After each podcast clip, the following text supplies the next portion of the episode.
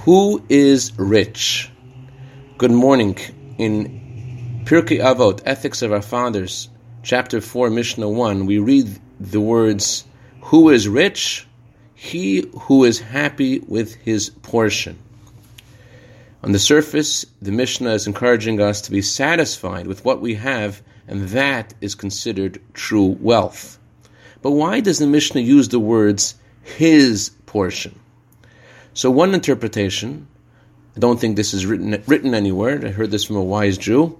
Who is rich? Someone's hap- someone who is happy with someone else's portion.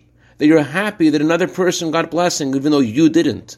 You're you're truly wealthy if you're able to rejoice with someone else's blessings that are beyond what you have. You're able to rejoice in someone else's abundance.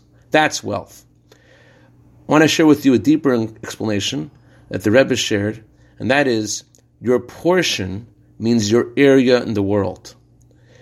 If you woke up this morning, that means God says you matter. And where do you matter? Where is your niche? What's your role in the world? It has to do with your unique set of circumstances that God gave you.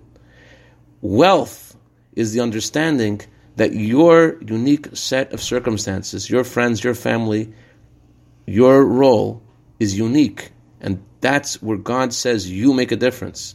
And when you realize that, you are truly wealthy. I'd like to dedicate our minute of Torah today to the neshama of Ruchama Bat Yaakov, whose anniversary of passing is today.